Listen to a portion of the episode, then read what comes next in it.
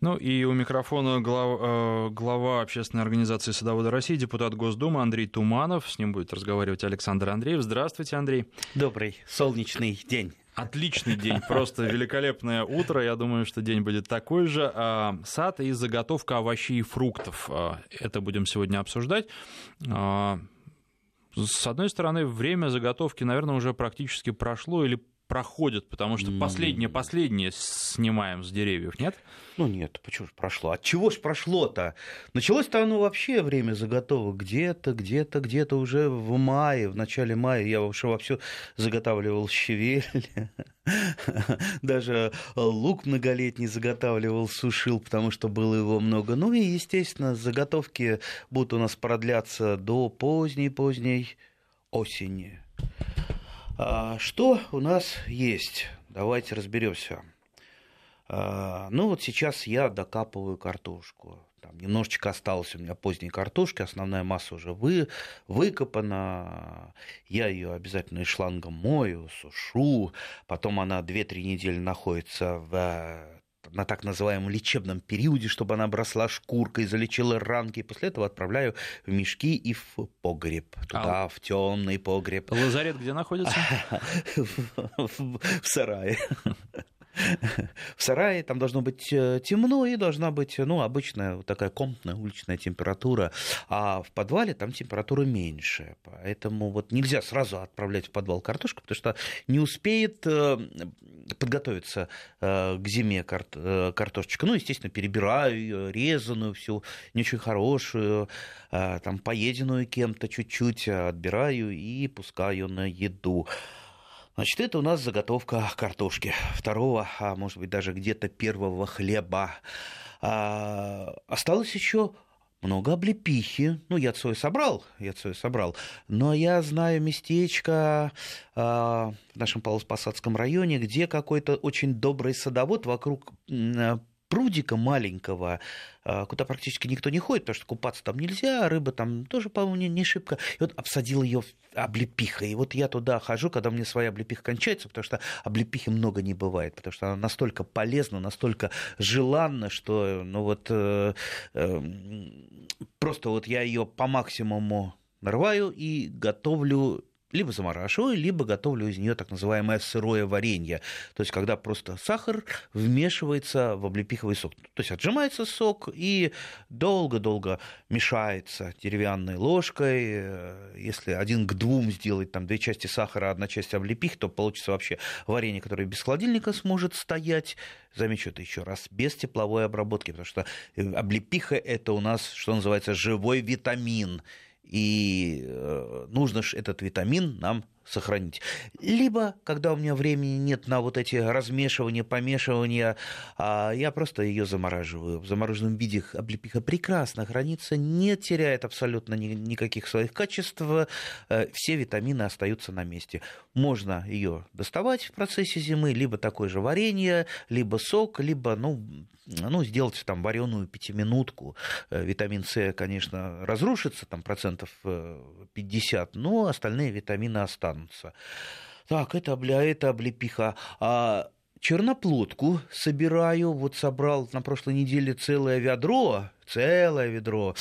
А, долго думал, что делать. Спрашивал совета. много мне посовет... много посоветовал, но очень много было связано со спиртными напитками. А спиртные напитки я практически не делаю и не очень употребляю. Поэтому все-таки я решил а, пустить ее часть на заморозку, часть на сушку и часть на компоты. Яблочные компоты, во, вот я палец большой показываю. Э, яблок сейчас тоже много, а, особенно падалицы, падалицы куда-то надо девать, либо сушить, либо делать из нее компот. И вот я, так как насушено у меня было мамой в прошлом, у прошлом году мешка три полновесных, все, я поэтому больше мы не сушим ближайшие три года.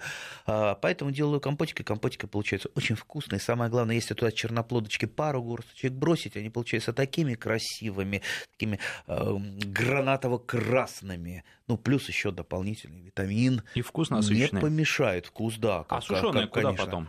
А в компотике куда же? А, куда?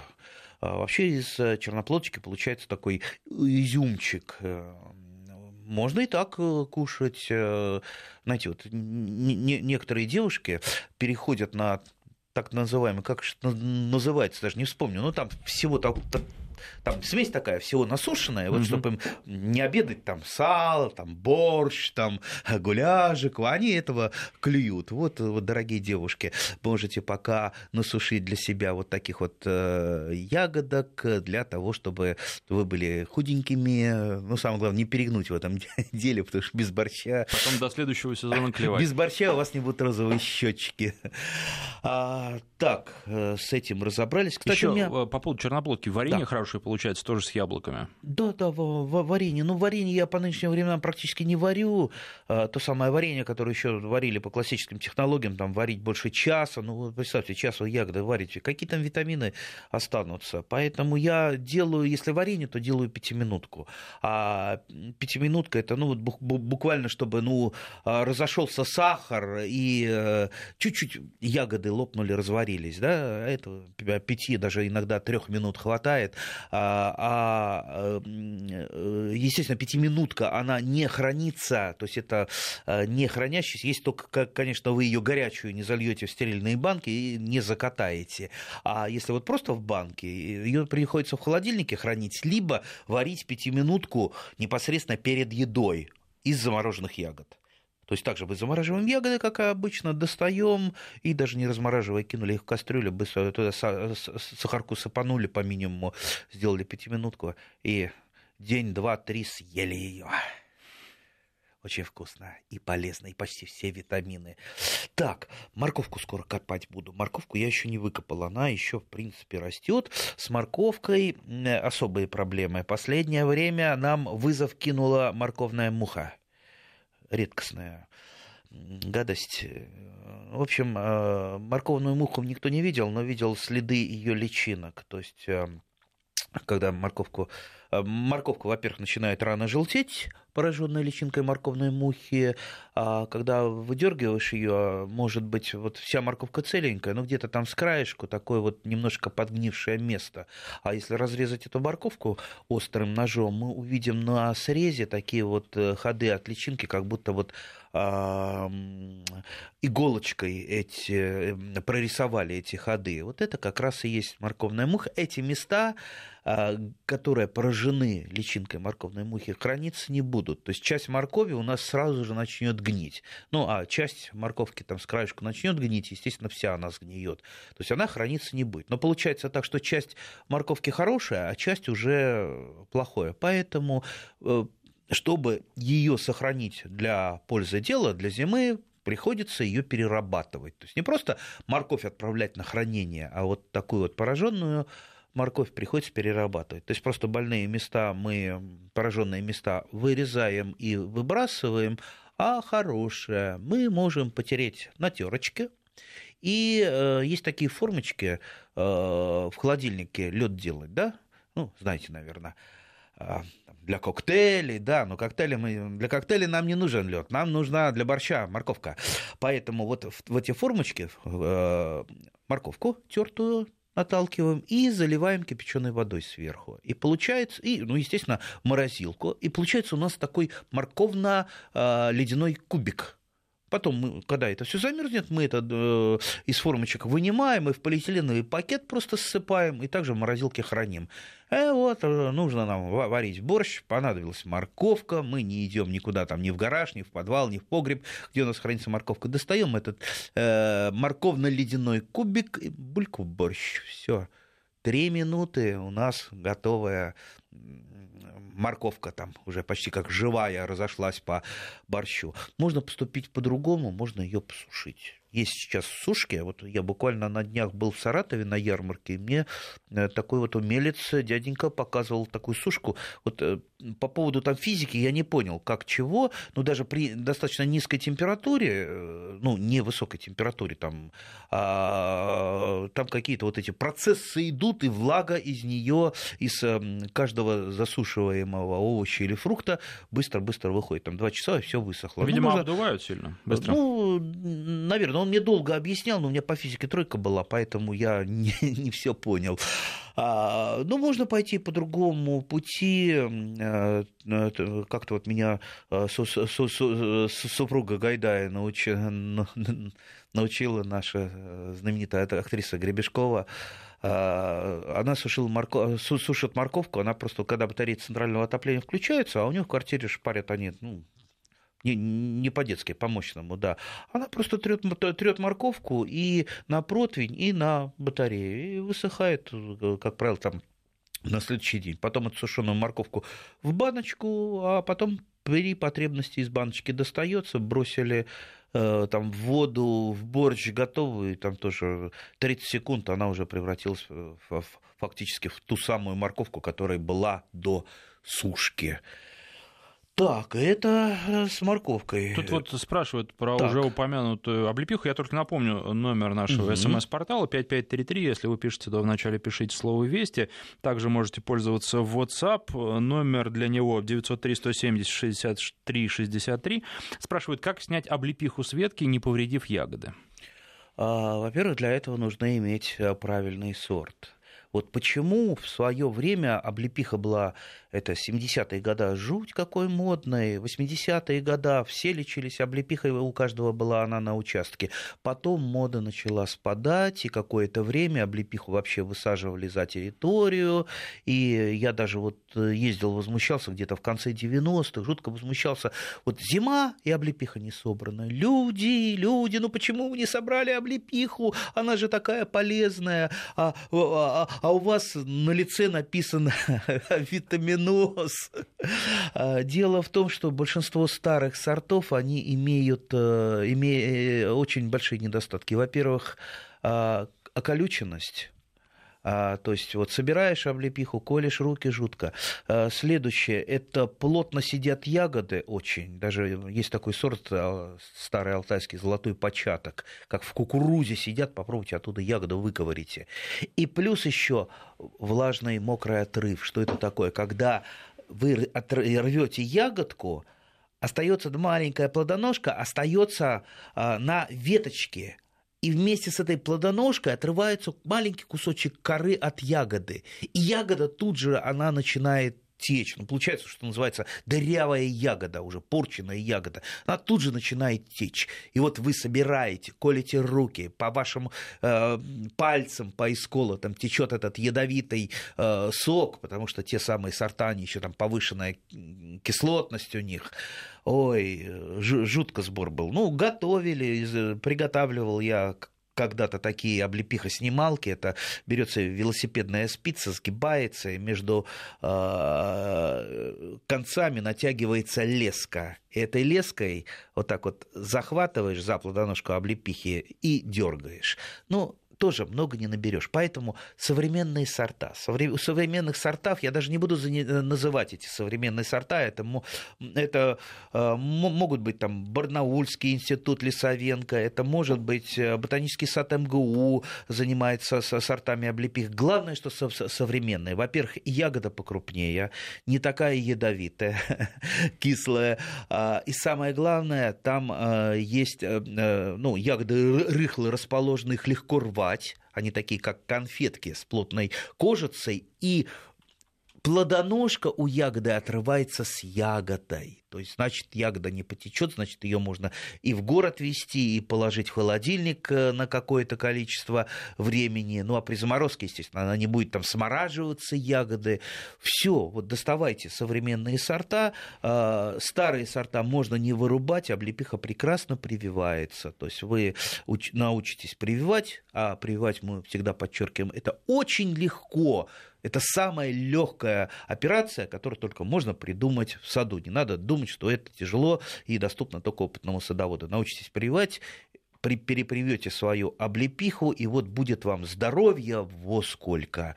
А, потому что облепиха – это, пожалуй, пожалуй, панацея все таки я не люблю слово панацея, ну, а так вот слушаешь некоторых там желтых всяких журналистов, которые там, вот, это ягода, она там все лечит, это вот э, от всех болезней. Э, я как-то вот разоблачал таких э, журналистов и таких вот такие вот глупости по поводу там лечения то одной болезни, то другой болезни. И был, так как я сам-то не врач, да, и, и не специалист там по там, химии э, этого продукта. Я пошел к большому-большому специалисту, который знает, из чего ягоды состоят, какие там, э, значит, что там полезного и как это влияет на организм. И я ему такой дилетантский вопрос задал, совершенно дилетантский. Вот ясно, что панацею достичь невозможно. Но вот какая вот, допустим, ягода или фрукт, вот то, что мы выращиваем у нас в садах, вот ближе подошло к той самой искомой панацеи, которую все ищут и хотят. Он даже не думал, ну, конечно, это облепиха. Потому что в облепихе, кроме полезного, ничего нет. Все полезное. А, там есть полезные для человека кислоты, там есть э, полезное масло облепиховое, не просто полезное, а вот просто супер полезное. Там практически все витамины, которые нужны для человека. Э, и нет практически противопоказаний. Вот, допустим, там в женьшене есть противопоказания, да, там в лимоннике китайском есть противопоказания, потому что там есть стимулирующие вещества, вещества, которые повышают давление. То есть при гипертонии их уже э, нельзя, как говорится, безоглядно э, потреблять. А облепиху, в облепихе практически нет противопоказаний. Поэтому, если вы хотите жить, э, ну, минимум до 100 лет, хотите быть здоровым, веселым, а такие примеры есть, тот же Александр Эдельнант, знаменитый, который автор многочисленных книг по облепихе, он же прожил до 95 лет, и если бы... И при этом ездил в командировки, читал лекции. И вот если бы он э, не простудился в командировке, представьте, в 95 лет он поехал в командировку, э, то он бы жил бы еще очень-очень долго. А он каждый день облепиху кушал. Так что вот, э, вот такая ода моя облепихе полезнее облепихи ничего не придумать. Так что берегите ее. А, хольте, лелейте и, конечно, собирайте. И старайтесь ее сохранить, чтобы зимой вам была вот эта вот облепиха. Ну вот помню, в 90-х годах мой приятель, с которым мы борьбой занимались вместе, пошел служить на Дальний Восток, а время было такое достаточно, не, не сказать, чтобы сытое, и он периодически писал и просил, пришли облепиховое масло. Да, кстати, облепиховое масло а, лечит ожоги, причем лучше практически самых мудреных фармацевтических препаратов. И, э, в принципе, даже если вы пороетесь по интернету, а, можно самому приготовить облепиховое масло. Я, в общем-то, тоже там в советские времена делал. У меня было очень много облепихи. Делал масло. И э, шло оно тоже и на лечение ожогов. У меня есть такая печка очень неудачная в бане. А, я когда-то решил поддержать отечественного производителя, а отечественный производитель еще не совсем хорошо печки делал. И вот, вот видите, у меня вот эти вот места, здесь следы ожогов, потому что так она неудобно открывается, когда разогревшая, разогретая, и чтобы подложить, вот когда подкладываешь дрова, обязательно там что-то да обожжешься. У меня всегда в, в этой, возле банной печки стоит как раз облепиховое масло, которым я ожоги лечу. А, пишут, морковку и лук перед замораживанием надо пассеровать. Вот я не знаю, согласитесь вы с этим или нет, это из Челябинской области сообщение. Ну, в принципе, я не большой кулинар, да, пассировка – это обаривание или там окунание в кипяток. Возможно, это так, но я э, тоже морковку никогда не пассирую. Ну, скорее, скорее даже обжаривание. Не пассирую. А да, может быть обжаривание, но, наверное, это все-таки не столько для хранения, сколько это для придания каких-то э, кулинарных особенностей. Да, это скорее полуфабрикат да. получается. Потому уже. что вот э, я так вот э, вспоминаю, как у меня мама там бабушка борщ варили, они же всегда обжаривали овощи там на сковородке, обжариваются. А вот я, например, варю борщ, я, я не обжариваю, у меня другой немножечко способ. Кому-то, кстати, показано это обжаривание, а у кого-то от этого там, может возникнуть изжога от обжаренных овощей. Поэтому Поэтому давайте ну, не искать какую-то истину в последней инстанции. Каждый для себя выбирает способ, тот, что ему удобнее и нужнее. Тут есть вопрос, он не совсем по теме нашей сегодняшней передачи, хотя в целом в теме сада и огорода из Ингушетии просто слезно просят задать, а на что можно привить грецкий орех, чтобы получить карлик или полукарлик, и стоит ли? Грецкий орех на карлик. Ну, пожалуй, я так сейчас вот перебирая с чем э, грецкий орех дружит. Э, то есть можно привить его там на черный орех, на ланталистный орех, на орех э, гибридный, но они все тоже высокорослые и вряд ли вряд ли с помощью подвоя, но может быть что-то есть, просто я небольшой специалист по а, орехам. Вот, вот я там перечислил те самые орехи, которые я знаю, но все они высокорослые. А, знаете, может быть, и, и э, не надо его ни на что прививать, потому что если у вас есть желание сделать его карликом или полукарликом, но при этом э, нет карликовых и полукарликовых подвоев, вот с яблони это легко, там, с груши это легко. Здесь, э, ну вот пока я не знаю, я это еще проверю, но, скорее всего, мы не найдем для него карликового подвоя. Но можно, в принципе, любое, даже высокорослое дерево а, превратить в карлика или полукарлик. То есть методом обрезки, если вы а, умеете обрезать, а, если вы не, не, не будете давать ему расти, превращаться в высокорослое а, дерева, то, пожалуйста, получится карлик. Вообще путем обрезки можно сделать все, что угодно. Вот все, что угодно. Можно сделать, например, совершенно плоскую яблоню или плоский совершенно грецкий орех. Вы просто вот делаете шпалеры, там, вкапываете два столба, натягиваете между ними проволоку и каждую веточку, которую вы хотите оставить, вы подвязываете к проволочке просто ниточкой или там э, малень... другой маленькой проволочкой. Остальные ветки, выбивающиеся, вы вырезаете. И у вас получается вот, э, вот такой, как лист, такая вот крона. Очень интересно, очень легко ухаживать за ней. А, и можно сделать, например, закрыться от кого-то. А, то есть дорогу отгородить или там шумного соседа. То же самое, также вы и грецкий орех можете сформировать. Вы можете там центральный проводник его убрать, а, а, пустить э, там силы все на боковые ветви, также боковые ветви а, периодически подрезать. Вы можете даже грецкий орех или яблоню превратить при желании в плакучие. То есть вот я так э, делаю, мне, например, очень нравится, когда ветви не спадают вниз.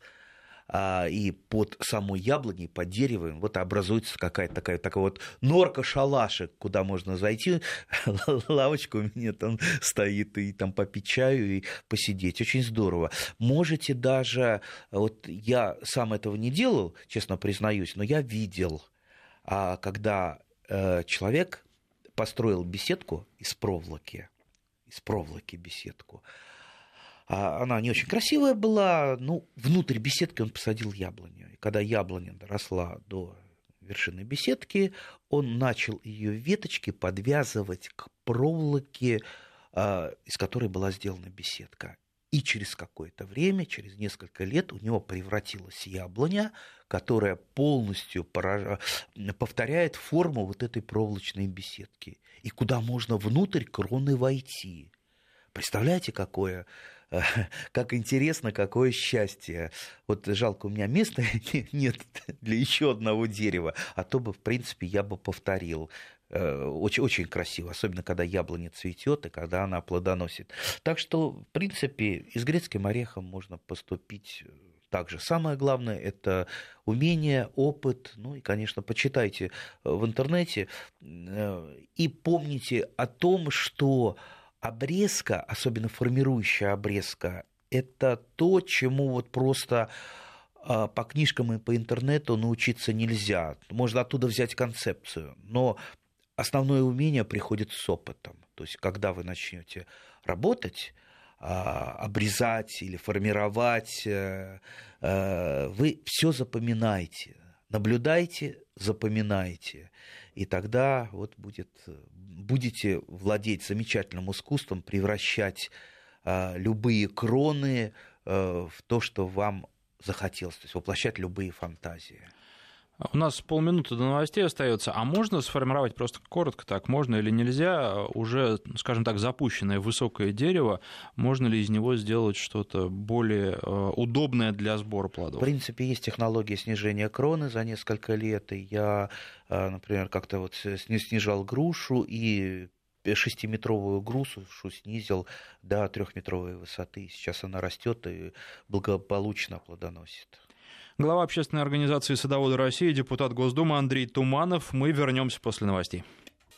Глава общественной организации «Садоводы России», депутат Госдумы Андрей Туманов и Александр Андреев. Говорим о заготовках, но слушатели спрашивают и о других вещах. Вот, э, в частности, из э, Ростовской области э, сообщение, можно ли сейчас сделать прививку или в этом году уже поздно. Посмотрел погоду, в Ростове сейчас примерно как в Москве 26 градусов, ну и всю неделю будет тепло.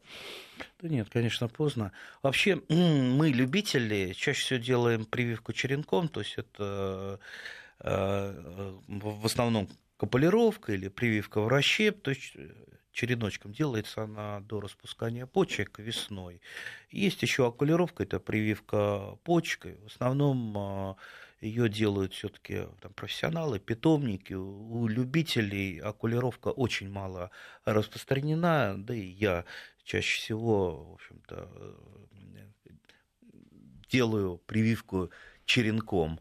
Поэтому весна, вот это в Ростовской области, наверное, будет э, уже февраль где-то, самое время для того, чтобы э, сделать э, прививку черенком. Учить это очень просто. Как раз сейчас есть время вам там, до февраля, чтобы набить руку, Э, там есть несколько таких вот постулатов, посмотрите, что, что там делать, как срезать, э, как держать нож э, прививочный, каплировочный. Не пытайтесь самому что-то фантазировать, лучше вот точно копируйте вот по картинкам, как вам рекомендуют, потому что вот 90% тех, кто учится самостоятельно, они пытаются ввести что-то свое и, например, там держат нос, ой, нож э, от себя. От себя очень неудобно, вы никогда не сделаете правильный э, срез. То есть а, а, капулировочный нож держится четырем, четырьмя пальцами правой руки, если вы правша, а, конечно, и срез идет на себя.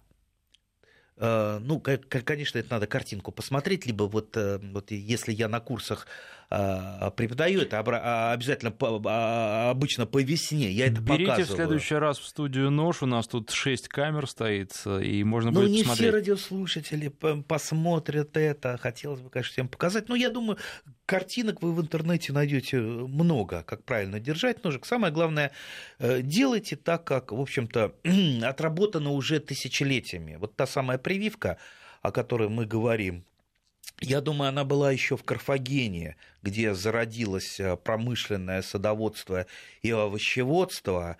Тот самый Карфаген, который был Римом разрушен. Единственная книга, э, которую римляне взяли в Рим и взяли не просто ее поставили в библиотеку, а размножили, и пошла наука, это книга Магона о, овощеводстве и о садоводстве. Так вот, еще тогда была прививка, так что прививка – это одно из древнейших а, а, одно из древнейших а, садоводческих таких ремесел. Спрашивают еще тут ну вот по поводу повторов, не знаю, стоит ли, опять же, повторять рецепт пятиминутки или просто послушайте запись программы на нашем сайте радиовести.ру. А из круглого шиповника можно ли варить варенье? И как его правильно сушить вместе с семенами? А зачем вместе с семенами? Непонятно, потому что потом э, семена эти в настое будут, в общем-то, мешаться. Э, у меня вот бабушка, сам-то я как-то шиповнику совсем-совсем по минимуму собираю. У меня бабушка собирала практически весь шиповник, а у нас его достаточно много растет, да, круглый. Она обязательно вот э, разрезала его на две или четыре половинки, удаляла семена и сушила. Э, сушить можно, э, она нанизывала, например, на ниточки шиповника, и просто их там где-то в сухом месте, в сарайчике сушила. Можно сушить шиповник в каких-то сушилочках. Сейчас масса разных э, сушилок продается, где там дополнительно там гонится воздух теплый, и все это очень быстро сохнет, там буквально там за сутки высыхает э, все. Поэтому попробуйте так. Но если руки не дойдут, можно попытаться высушить его и цельным, и с семенами, но только надо понимать, что чем шиповник крупнее, и если он не разрезан, он будет дольше сохнуть. И, например, вот просто на, э, в сухом месте вы его такой не высушите, он скорее его заплесневеет, загниет. А, идем далее. Спрашивают про черноплодную рябину, а какие полезные свойства? Ну, э, наверное, это здесь можно найти в любом справочнике очень много, но единственное, противопоказания у черноплодной рябины тоже есть. Ну, конечно. Ну, во-первых, полезные свойства. Вот витамины, как в той аптечной витаминке, только естественно, то есть она такая поливитаминная ягода. То есть а все мы знаем с детства, что без витаминов вы э, бледный, несчастный и больной. Поэтому витамины, особенно вот такие вот природные, они никогда не, никогда не помешают. Но, естественно, во всем надо соблюдать меру. А черноплодка понижает давление. Если вы гипотоник, э, вам не надо ее, не надо давление. То есть бедро уже не надо есть, а то можно так э, опустить давление, что потом не встанете. Ну, кроме того, э, черноплодная рябина, она немножко сгущает э, кровь. То есть, если там есть показания там, тромбообразования у вас, то лучше, конечно, тоже быть с ней осторожно. При этом я не говорю, что ее там нельзя категорически есть. Понимаете, если вы съели горсть черноплодки, даже при всех противопоказаниях, ничего, кроме пользы от нее не будет. Ну, если, конечно, нет какой-то там сильнейшей аллергической реакции. У некоторых людей есть там аллергические реакции там, на ту же садовую землянику. Горсть съел и все, и упал. Поэтому употребляем по максимуму овощи, фрукты, ягоды, но при этом э, в голове так держим, чтобы у нас такой маленький шлагбаум был, при этом, что вот не, не переесть, не объесться, э, чтобы э, не навредить нашему организму. Чувство меры не теряем. Да, да. Продолжаем о заготовках. Что еще? Тут даже пишут у нас, что время заготовок прошло. Не правы? А почему прошло-то? Слушайте, столько еще можно всего заготовить. Э, я, например, а, буду что-нибудь еще из топинамбура делать. У меня топинамбуру родился, ну, вообще он рождается каждый год. Э, э, вот подумаю, часть на хранение его отправлю, часть оставлю вообще в почве, потому что весной а, можно выкопать топинамбур. Кстати, морковку, часть морковки можно оставить на зиму, а выкопать весной она будет э, достаточно вкусной и почти свежей. То есть она не потеряет практически своих качеств. А, а заготовки, ну вот смотрите, ну тут же шиповник, пожалуйста, заготавливайте его, во сколько можно заготавливать, калина, у меня калины целый куст, я еще к ней не притрагивался, к калине, а там можно, знаете, сколько, сколько всего сделать из калины.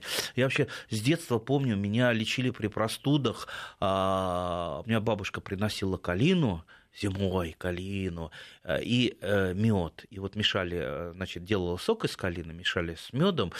И вот для меня это такой вот самое лучшее лекарство калина с медом от любой простуды. Поэтому, я не знаю, может быть, это чисто психологически, да? ну вот мне помогает. Поэтому, если я сделаю калину с медом, у меня, а, от меня любая простуда отскакивает, как мячик. А, так что калину заготовлю. Может быть, даже сделаю, вот я все хочу сделать. Знаете, клюква в сахаре такая есть. Ой, очень вкусная, очень ее люблю. Несмотря на то, что там сахара очень много, а сахар, как известно, вернее, сахарная пудра, белый яд.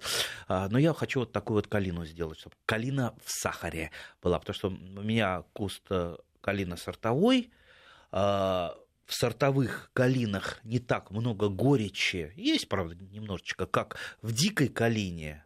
А большинство все-таки у нас садоводов и огородников, а, у них растут на участках именно как калина дикая, которая горчит и которая а, только после морозов так приобретает более-менее такой, такую съедобность. Вот попробую калину в сахаре сделать. Э, так что заготовки продолжаются. У хорошего хозяина заготовки не заканчиваются никогда. И не начинаются никогда, потому что они идут, ну, наверное, круглый год. Знаете, у меня были времена, когда я облепиху собирал вообще в январе. Были морозы, и у одного моего знакомого он не собрал эту облепиху, что я ее буду собирать, да мне она не нужна. Вот мы, я приехал к нему на дачу, говорю, не нужна, все, давай, я, я забираю. А да бери сколько угодно. Все, я ее стряс. Это. Она как раз, когда замерзшая, она очень легко э, спадает с веточки, ее так вот постучать. Все, я там корзинку целую облепихи набрал. А его сразу за жаба начала душить. Ой, да ой, ты мне немножко оставь, потому что мне надо тоже. А, а. Поэтому, поэтому э, собрать можно всегда на своей даче, хоть что-то всегда собрать можно, потому что разнообразие культур, которые мы выращиваем на наших любимых дачах, огромное, а чем оно будет больше, тем еще лучше. А, напоминаю наши координаты. Пару звонков после новостей примем? Конечно. 232-1559, телефон в студии, 232-1559, 5533, короткий номер для ваших смс-сообщений. В начале сообщения пишите слово «Вести», номер в WhatsApp 903-170-63-63 и, э, соответственно, Твиттер «Вести», подчеркивание FM. Везде можете задавать свои вопросы. Сегодня говорим о сборе урожая и заготовках, а, но, правда, э, вы задаете вопросы более широкого спектра, и наш э, гость с удовольствием на них отвечает. Вот здесь, кстати, пишут на WhatsApp у нас, что можно заготавливать еще, например, и помидоры, но вот это уже речь идет о тех, которые на рынке продаются, а у нас передача о том, что можно вырастить и выращивают наши слушатели сами. Глава общественной организации «Садоводы России», депутат Госдумы Андрей Туманов. Вернемся после новостей. Глава общественной организации «Садоводы России», депутат Госдумы Андрей Туманов отвечает на ваш вопрос. Ну и комментариев тоже много приходит. Вот пишет, например, «Калина в сахаре. Лекарство, мягко расщепляющее камни в желчном пузыре». Это пишет Андрей из Казани. И на связи по телефону у нас Оксана. Здравствуйте. Оксана. Алло, алло какие-то проблемы со связью. Ну, давайте тогда обратимся опять к WhatsApp. Тут много сообщений.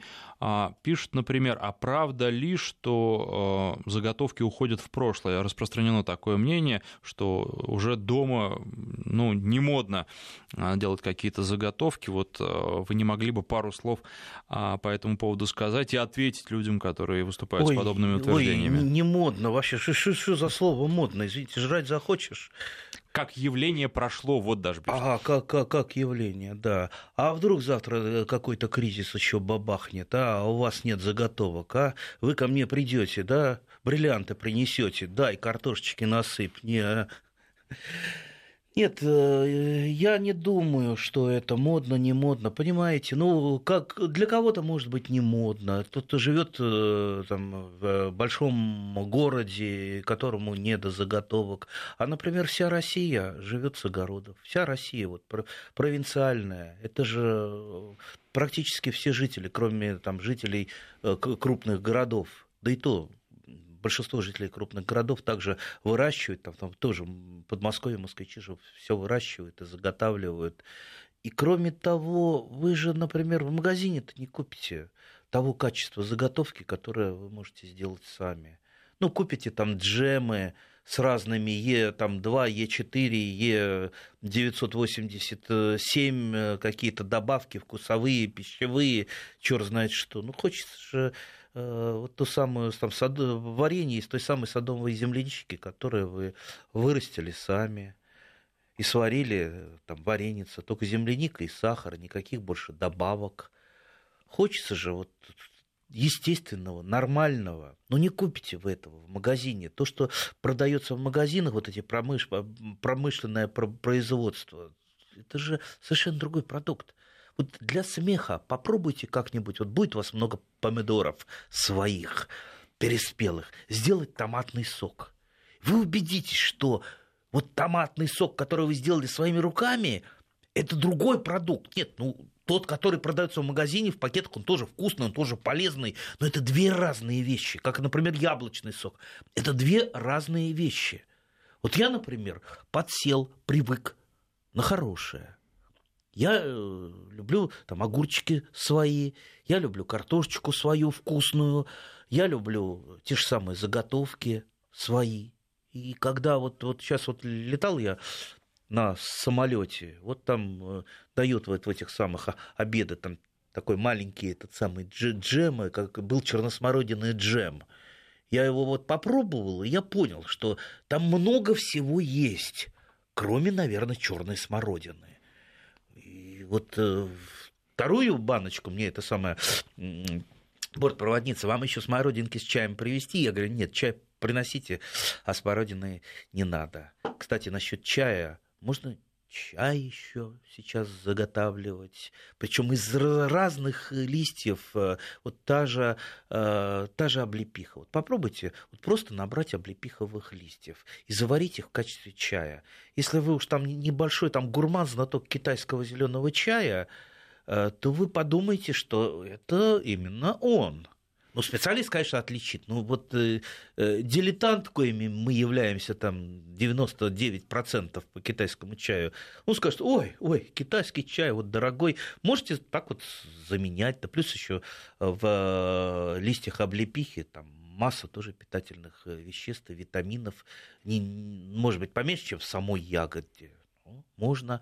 Вот жалко, я не успел заготовить листья лимонника, тоже из них прекрасный чай. Получается, листья просто пожелтели уже, опадают у лимонника. Но я еще не собирал ягоды, вот буду собирать ягоды лимонника, тоже что-то с ними придумаю. А еще буду лимонник обрезать, а веточки лимонника тоже можно употребить э, э, как смесь для чая. Просто они режутся, сушатся, и там э, так, такой вот, вот лимонный аромат, чуть вяжущий, плюс эти веточки, они дают такой вот навар темненький, как вот у обычного чая. Поэтому можно еще много набрать. Можно из листьев садовой земляники. Листья садовой земляники, которые сейчас э, зеленые. Там вот есть у меня мелкоплодная, крупноплодная тоже э, понаделать э, чаев. Причем э, я могу сказать, что вот первый этап а, когда люди начинают делать такие смеси чайные, это просто сушка. Второй этап, это уже когда продвинуты, начинают делать ферментированные чаи.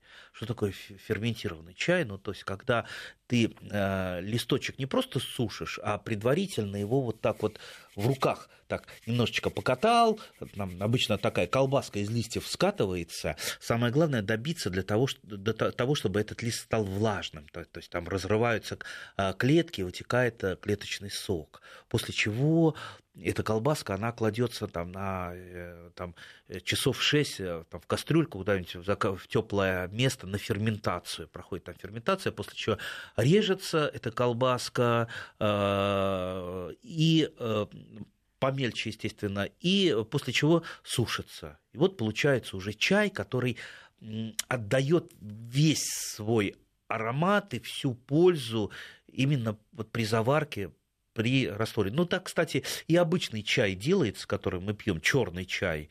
То есть он также э, фер, делается, ферментируется, ну, естественно, не в ладонях, а там промышленные установки. То есть давайте попробуем сейчас еще чаю понаделать. Что, что, что мы, собственно, подсели на этот индийский чай, который у нас там не растет, цейлонский и китайский. Помните, у нас капорский чай был, а? Капурский чай. Россия пила чай только исключительно из э, чая из Кипрея. Мало того, что э, сама пила, еще экспортировала в Европу. Вот он примерно так же делается, как я рассказал. А какие заросли этого кипрея? Там выйдите куда-нибудь там э, в поле, в лес, о, стоят, стоит кипрей. Его не надо, что называется, сажать, только дикорастущие собирайте листья. Наделайте чай. Кстати, я видел уже некоторые в магазине этот самый наш знаменитый капорский чай продается, то есть уже начинают возрождать традиции. Алексей у нас уже очень давно ждет на связи. О, нет, подсказывают мне. Алексей нет, а Оксана, которая в первый раз не соединилась с нами. Вот сейчас э, слышим, Оксана, вас. Здравствуйте. Здрасте. Здравствуйте. Э, хорошая э, познавательная передача. Во-первых, хотела сказать спасибо. И вопрос. У нас растет фундук.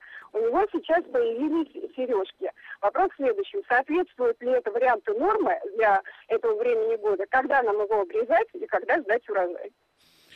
Фундук можете обрезать и весной, и осенью. Лучше всего обрезать осенью после того, как облетят листья, э, чтобы был скелет куста э, виден нормально, чтобы вы не ошибались. То есть практически все кустарники можно обрезать осенью. Плодовые деревья все-таки лучше э, весной. Насчет сережек все в принципе в норме, ничего, ничего там экстраординарного не произошло. Очень часто бывает, там, особенно в такую вот в теплую осень растение, растение путает весной и осень я знаю, у некоторых э, моих друзей там некоторые э, виды вишен э, даже начинают, собираются цвести. То есть ничего, ничего страшного не произойдет, но надо понимать, что само растение ну, потеряет часть урожайности и будет, будет к зиме ну, менее зимостойко. Поэтому ну, с сундуком, я думаю, проблемы не будет, потому что он там, по умолчанию достаточно, э, достаточно зимостоек. Так, э, сколько ждать э, плодоношения? Если это какая-то, какой-то сорт современный, то недолго. Тем более там сережки пошли, это уже говорит о том, что он начинает плодоносить. Если это лесная форма, то можно и 10 лет ждать. Так что вот такие ответы. Э, мы не все исходные, к сожалению, знаем данные и не можем точнее ответить. Ну что же, э, звонков уже принять не успеем, но вот настаивает еще наш слушатель, который про помидоры писал, что не обязательно на рынок, можно и свои собрать, но хочет очень, чтобы а, мы его рецепт прочитали. Прочитаем? Давайте. А, о, приправа из томатов к любому абсолютно блюду. Рецепт прост. А, формула 3, 3 к 1. То есть 3 килограмма помидоров, 300 граммов чеснока, одна маленькая баночка грузинской аджики. Все через мясорубку или блендер хранить в холодильнике ум отъешь, не поленитесь, сделайте, пишет Дмитрий из Казани. Это так называемый огонек, самая лучшая приправа, которая всех времен и народов. Кстати, это не единственный рецепт огонька. Можно огонек делать с хреном, а не с аджикой. Можно делать со, со сладким перцем в разных вариантах. Можно делать, я делал такую ядреную, там один к одному вообще с чесноком. Ух, вещь получается. Э, глаза просто вот вылезают из орбит. Можно сделать делать, ну, не такую э, жесткую, там, меньше чеснока, вот как у нашего радиослушателя. То есть вариантов много разных, но если вы будете это делать, у вас просто глаз никогда вот на эти покупные кетчупы не упадет на все эти приправы, потому что это гораздо вкуснее, гораздо вкуснее и полезнее. Глава общественной организации «Садоводы России», депутат Госдумы Андрей Туманов.